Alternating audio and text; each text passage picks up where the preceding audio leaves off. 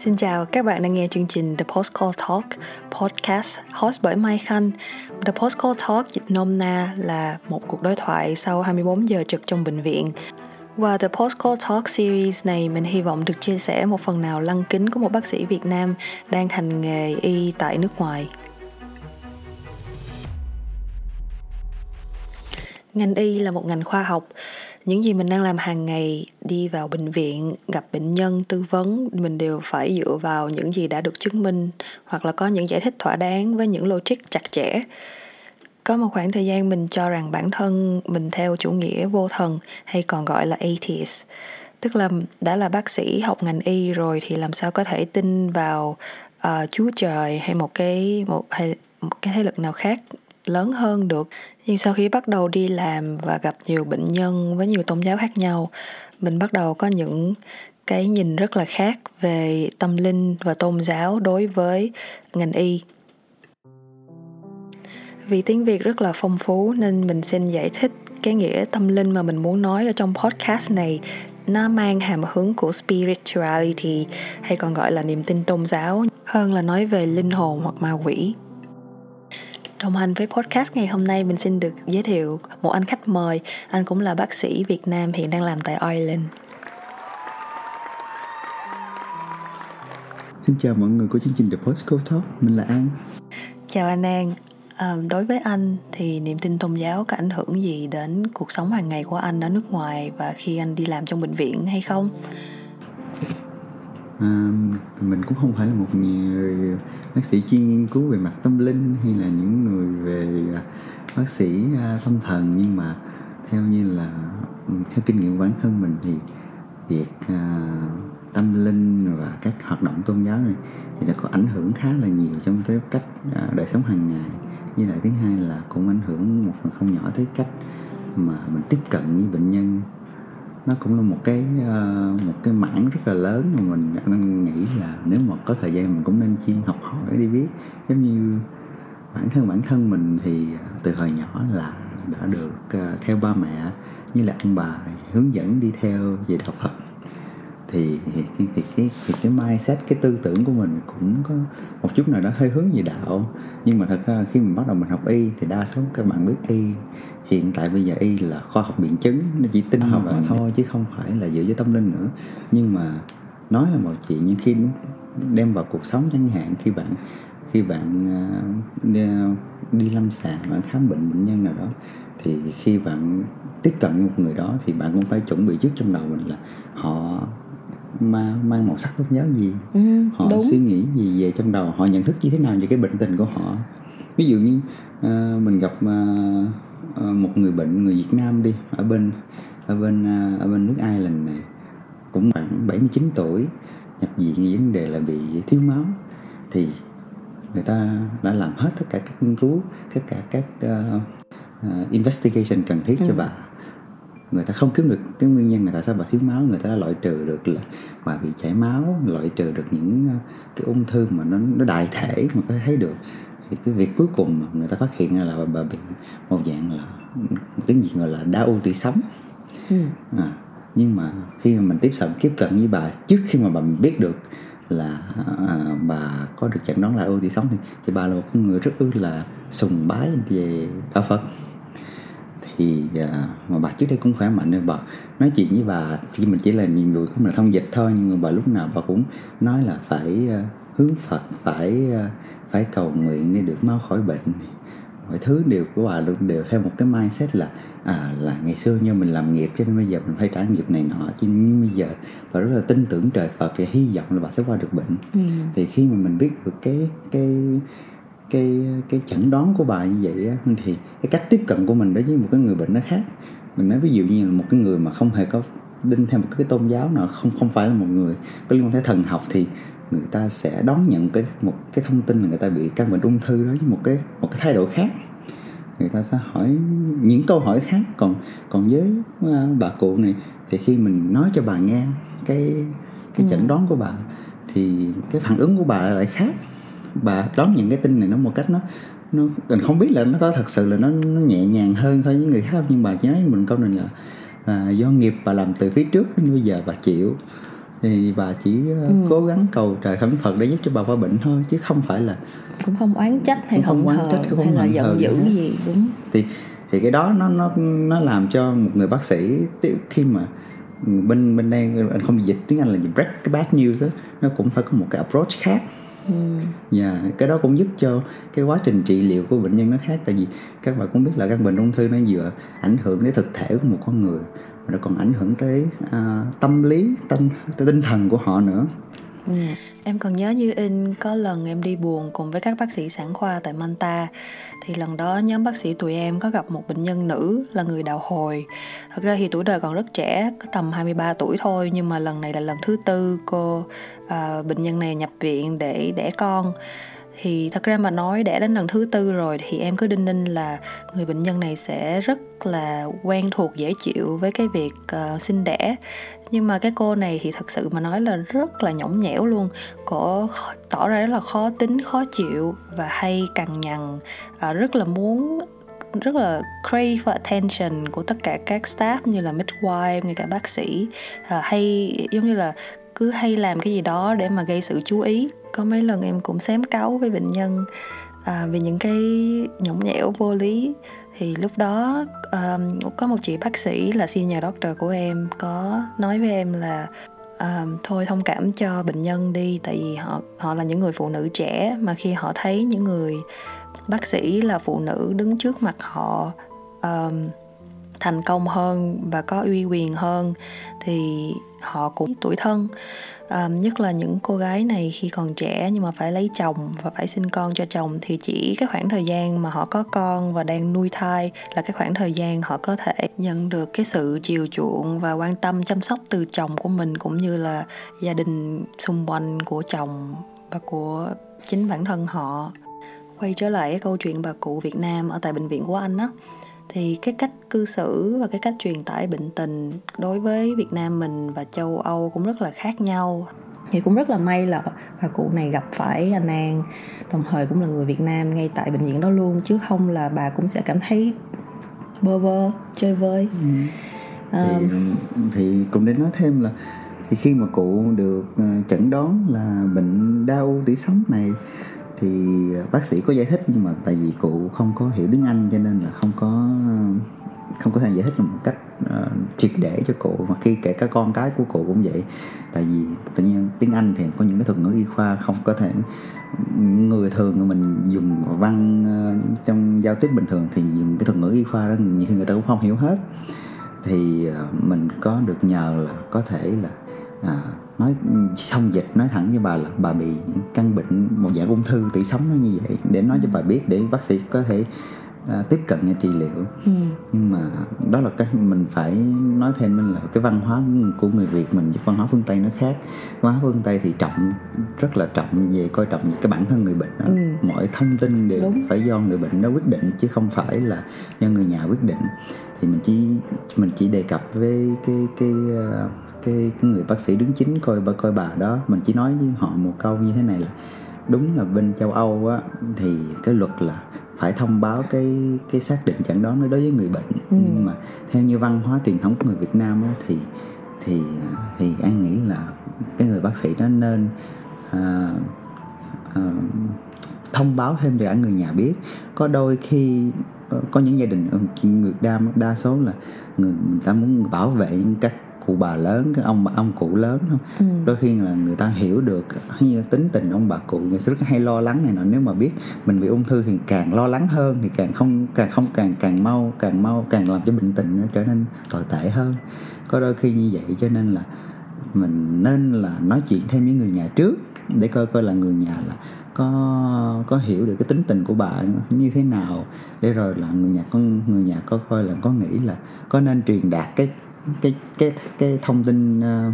chẩn đoán bệnh chính xác đó cho cụ hay không? Là để mình để sẵn cũng biết được thêm là cách cụ sẽ tiếp nhận cái thông tin như thế nào để một người bác sĩ điều trị cũng có thể uh, take into consideration cái việc uh, breaking bad news đó trong quá trình điều trị cho bệnh nhân. Nó cũng là một cách rất quan trọng tại vì bạn biết là ung thư việc bạn quyết định được điều trị và việc bạn tiếp nhận điều trị cũng như việc bạn à, Ừ. chuẩn bị tâm lý cho cái đón nhận một cái thông tin mà bạn bị ung thư đó như thế nào. Nó cũng ảnh hưởng rất lớn đến quá trình điều trị quá trình phục hồi bệnh của bệnh nhân nữa. Đúng phải lạc quan hay là phải yên tâm thì mới gọi là cái khả năng à, phục hồi nó cao hơn là một người lúc nào cũng anxious đúng rồi. panic. Ừ, thế trong trường hợp bà cụ thì bà cụ bà cụ nói là bà bà bà có vẻ này bà cũng nghe nhiều thông tin bà cũng nói là bà hóa nếu có nhiều người ta hóa trị thì đa số sẽ là rụng tóc bà thì bà không sợ rụng tóc ừ. và cứ phó thác mọi thứ cho nghiệp duyên của bà cho nên bà sẵn sàng chấp nhận điều trị nhưng mà Ừ. bà còn bà còn không không những gì mà người nhà thì khóc thì lại buồn sầu còn bà thì là bà rất ờ, giữ một thái độ lạc quan cho nên anh thấy là Ừ. việc này rất là tốt cho quá trình điều trị Ừ. mà nói tới bệnh nhân á, thì cũng nhìn lại mình bản thân là bác sĩ thì liệu cái niềm tin vào tôn giáo có giúp cho mình ờ, trong cái việc hành nghề y hay không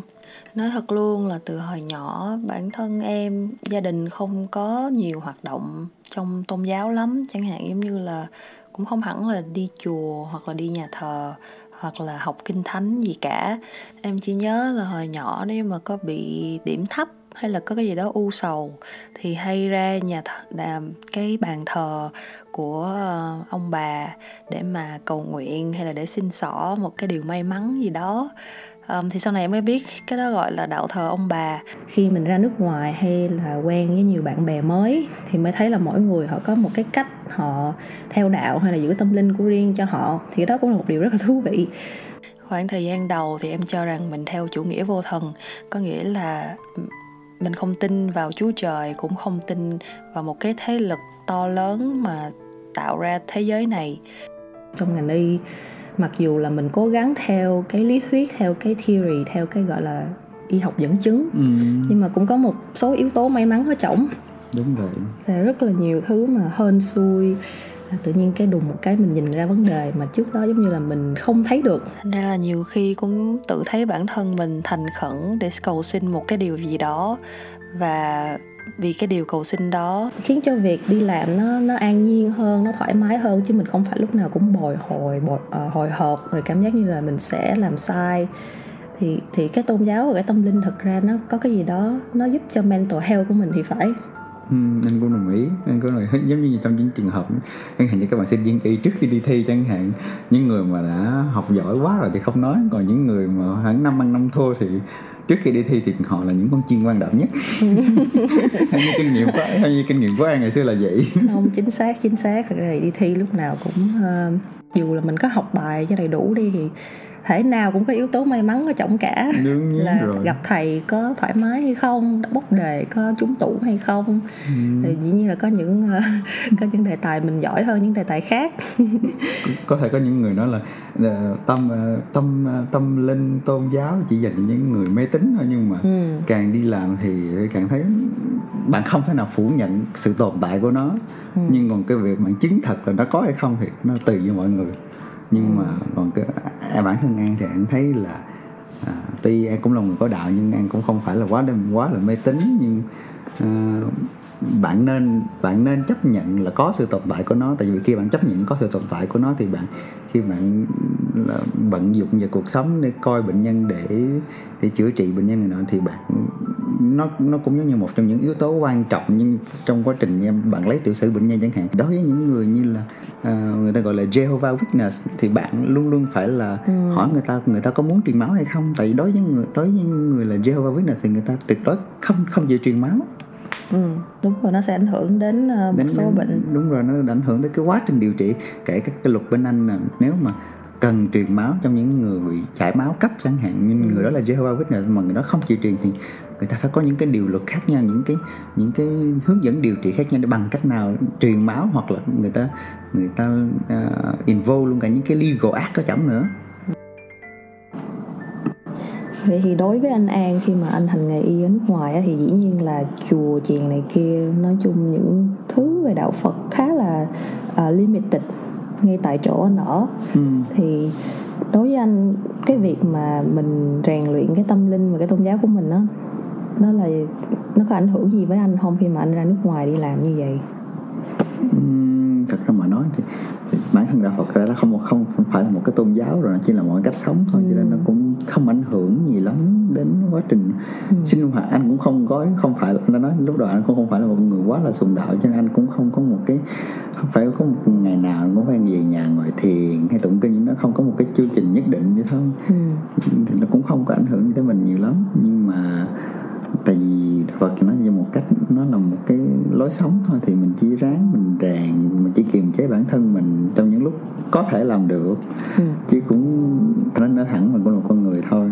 Trong có những trường hợp là mình cũng rất là nóng tính mình cũng khó khó là khó là kìm được. Nhưng mà nếu mà mình ừ. buông lung mình để luôn á, thì nó sẽ để ra những hậu quả rất là rất là nguyên nguyên hại đặc biệt trong cái ngành đi này thì cũng anh mình anh thì anh nghĩ thì cũng nhờ có những cái ừ. những có những cái nền tảng của của của, của đạo Phật ngày xưa ba ba má ông bà đã dạy lại thì nó cũng rất giúp ích trong trong cho anh rất nhiều trong quá trình ừ. trong, trong cuộc sống trong ừ. cuộc sống này không vậy cũng hay tại vì đối khi mà mình thấy nó là một lối sống rồi thiệt ra mình đi đâu mình cũng có thể áp dụng nó được chứ không nhất thiết là phải cần có một uh... phải cần có một như không cần phải đi tới chùa ừ. cũng không cần phải tới một cái tượng cái gì đó để mình có thể ừ. kiểu như nó đã ở trong tim mình rồi ừ, kiểu như nó trong tim mình rồi khi bắt đầu mình đi làm ở Manta thì mình có để ý là mỗi ngóc ngách trong bệnh viện ở Manta đều có hình ảnh hoặc là tượng gì đó thiên về Thiên Chúa giáo. Um, thì đại đa số dân số ở Manta là thuộc đạo Chúa. Thành ra là uh, đạo Chúa là một cái gì đó nó rất là gắn liền đối với các cái um, cái cách cư xử, cái lối sống của đất nước mình ta nói chung. Thậm chí là bệnh viện nào cũng có một cái khu vực dành riêng cho nhà thờ nó gọi là chapel. Thì hàng sáng mỗi sáng khi mà em đi ngang qua chuẩn bị vào bệnh viện để chuẩn bị giấy tờ đi quạt rau thì lúc nào cũng thấy có nhân viên y tế ngay cả người nhà hoặc là bệnh nhân họ ngồi ở trong những cái khu chapel này để mà họ cầu nguyện um, thì thì có thể nói là ngành y hay các bệnh viện nhiều khi họ rất là quan tâm đến cái vấn đề niềm tin tôn giáo và làm cách nào để cho người trong bệnh viện có được một cái khu vực riêng tư để mà uh, để mà tập trung vào cái, cái uh, cầu nguyện hay là làm những cái việc này. Mặc dù không phải là người sùng đạo nhưng mà mình cũng phải công nhận là những cái việc như nhà thờ những cái hoạt động như là à, mình gặp nhau để mà bàn hay là học về kinh thánh nó cũng là một cái kiểu uh, community bonding. Có nghĩa là nó là nó tạo một cái nơi lành mạnh để cho mọi người gặp gỡ nhau tiếp xúc nhau và cùng nhau chia sẻ những cái uh, lối sống đẹp mà mà đạo chúa uh, khuyên nhủ họ. Thì đây là những hoạt động mang tính chất lành mạnh và có tính cộng đồng cao. Uh, đối với một người uh, xa xứ khi mà tới một cái đất nước lạ mà họ có thể kết nối được với những người cùng đạo của mình thì bản thân họ cũng sẽ bớt cô đơn hơn và kiếm được một cái cộng đồng riêng của mình trong cái nước đó. Khi mà mình qua Ireland thì Ireland được coi cũng từng được coi là một uh, một đất nước thiên về đạo Thiên Chúa giáo. Nhưng mà dĩ nhiên là cái nước càng phát triển thì càng um,